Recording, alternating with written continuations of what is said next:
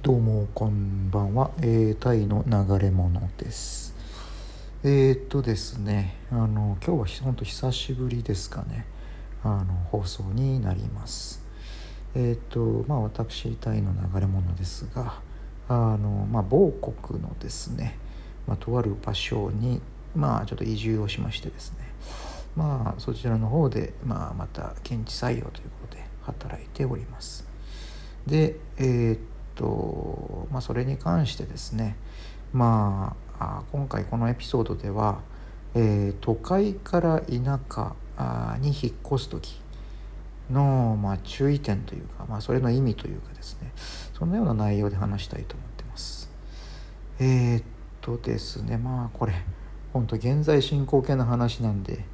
まあ、正直ね、まあ、話しにくいというか、まあなんだろう、えーね、あのプラスあと何でしょうね、これ多分時間が経つとまた自分の考えも変わってくるかとは思うんですね。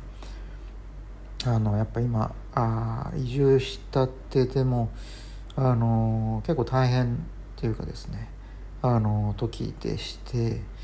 うんただこれがまあ、あさんかげつ、半年、いちねんと過ぎていった時にまた自分の心境が変わるかもしれないということはあるわけですが、ただあの移住したての時のあの正直な感想とか、あとは分析っていったものが、あのこれを聞いてる方でもしですね、あの都会から田舎へ引っ越す時っていうのですね、あの考えた時のですねな何か何かのアドバイスになればいいなと思ってます。あのこれはあの、うん、私考えたんですけどね、多分海外とか海外で都会から田舎に引っ越すのも、あとは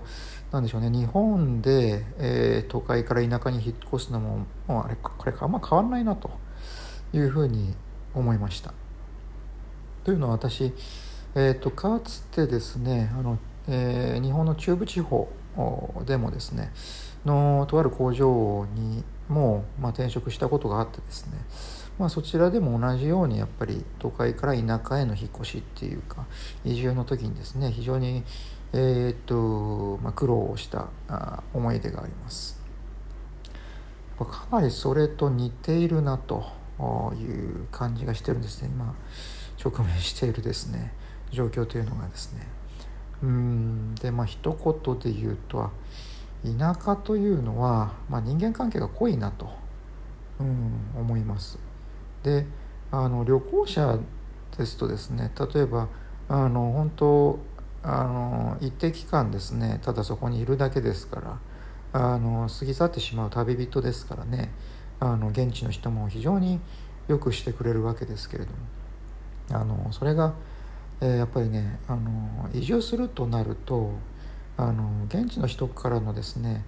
あの目っていうのは非常に厳しくなりますね。あの多分向こうからしてみればあこの人はどれぐらいあのこの土地にいるんだろうとか、あとあのどういう人間なんだろうとかですね、非常に警戒心を持ってあの接してくるわけです。でそれはもう海外でも日本でも変わらないなと思ってます。で、えー、っとそれそういったやっぱりコミュニケーションスキルというやつなんですかね、うん、あまりこの言葉も好きではないんですけれども、あのー、やっぱり、まあ、あえてこの言葉を、ね、使用させてもらうと、まあ、やっぱり田舎の人っていうのは、ね、意外と、うん、コミュニケーションスキル高いなというかですね、まずまあ世間話、雑談というのがとてもうまいと。で、あのやっぱ争いというか対立っていうのをですねあまり表立って見せないっていうのがありますね。で、まあ結局狭い社会に住んでるのでいつ誰と遭遇するかもわからないという状況で、その相手とまああまりいい関係に な, なくなってしまったらやっぱりあの後々困るわけでしてね、あのそんなことがあって表面上は、まあ、一応仲のいい、ね、手を装ってあので そ, いその内面に隠されているですね、まああのまあ、マグマのようなですね、まあ、憎しみとかあのわだかまりというのをうまく隠して、まあ、それを表面上に、表面上に見せないようにしてですね、でそれでうまくやり過ごさないといけない。で、そうですね、まあ、あとやっぱあと気になるのがやっぱり相互扶助の精神ですね。まあ相互扶助、これがですね、あの田舎になってくると、要はで職場ですねになってくると、例えばできる人、あの仕事ができる人、できない人っているんですけど、やっぱりあのできない人もやっぱり食わせていくっていうやっぱり文化が、あ、どこにでもあるんだなと。要はあのもしかすると社内ニートみたいな人っていうのは、あの田舎の会社の方がうまく溶け込めれば、うまく、うん、そういうところでやっていけるのかなっていうですね、そういう気はしてます。もちろんその人間関係ですね、あのちゃんとこなさないといけないっていうのはあの大切になってくるわけですけれども、でそうですね、あのまあやっぱりね、あの特に挨拶とかですね、厳しいですね。あのとりあえず挨拶するっていうかですね、なんでしょうね、そのああのまあね、そうやってうんやってきたんでしょうね。どこの地域でも世界中ですね、あの自分挨拶することで自分はあの敵ではないですよっていうですね、そういうことを示したいんだろうなっていうのはあるわけですけれども、ただあの特にですね相手に興味も興味もないのにで、えー、こっちの話も聞くあのこともないですしね、あのそれにもかかわらずとりあえず挨拶しとけばいいっていうね、そういうのっていうのはどうもね、あのあんまり面白くないなと思うわけですけど、正直ね。で、そうですね、だからまあうん田舎っていうのはね、 ま, まだまだ私もあの分析はしきれてはないなと思うわけですけれども、であのそうですね、あとね、バンコク、タイのバンコクとの比較っていう話で言うと、あやっぱりそのバンコクっていうのは大都会で人が多いあの地域ですから、あのそういうところって、であとタイ人のですね、あの個人的な性格っていうかですね、あの国民性というか、基本的にあの他人のことには無関心っていうかですね、そういうあのことがありますね。ですからあの例えば海外、海外で暮らすっていう時も、なぜタイの、まあそれもバンコク、まあタイバンコク以外もね、あの暮らしいいかって分かんないですけど、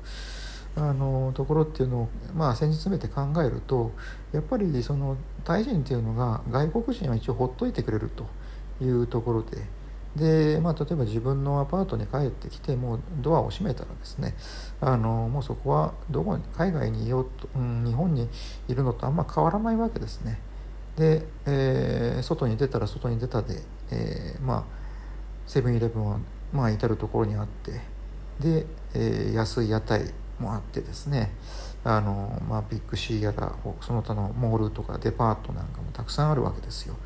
だからまあ実質、まあ、先進国というかですね、日本で暮らしてるのと、まあ、こうほぼほぼ変わらないぐらい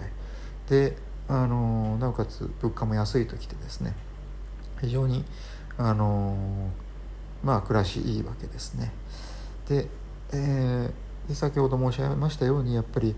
えあのタイ人が外国人に無関心、うん、やっぱり関心がないと思うんですね。あのやっぱり自国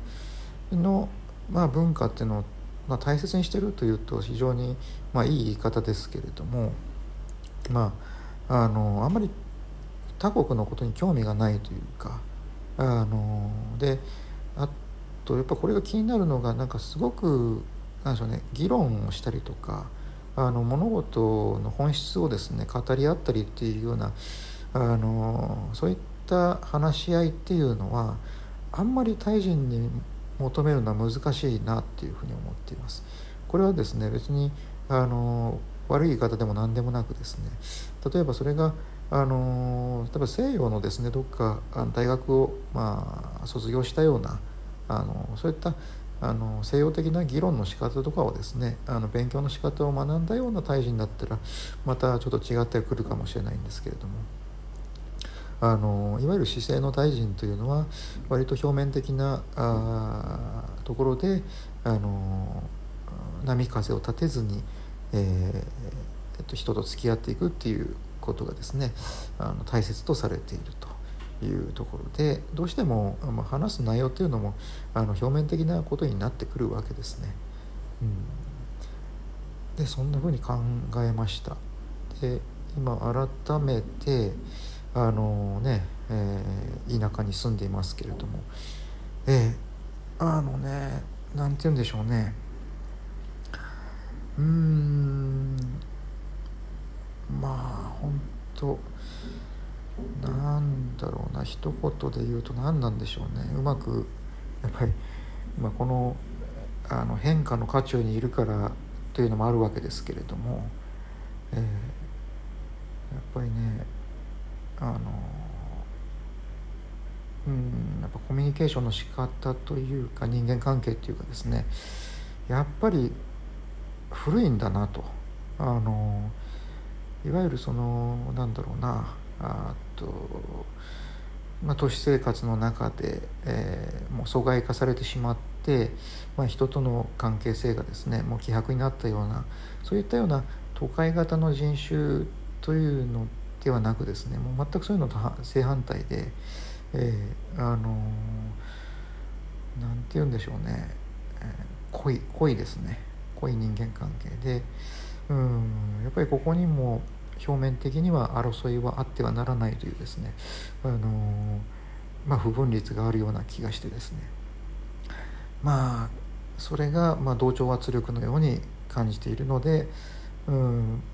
もしかしたらそれが疲れのもとになっているのかもしれないです。ですからですねあのちょっと今日結構長いエピソードになっちゃいましたけどえっともうこれからまあ日本でもそうですけど、まあ、とにかく都会にいてそこからちょっと地方田舎に移住するっていう方もですねやっぱり気をつけていただきたいのが本当うーん、まあ、そこからゼロからのスタートっていうことになった時にですねうん果たして本当にあのその土地でやっていくあの意欲があるのかどうかっていうのをもう一度振り返って考えてみるといいかもしれないです。うんまあ、あそうですねそれうんやっぱそれぐらいね、うん、なんていうかなやっぱり旅をするっていうのと本当あの居を移してですね住居を移して移住するっていうのってなかなか本当運命の差があるあのありますね。さてさてそんな感じで、えー、今日の放送は以上でございます。さようなら。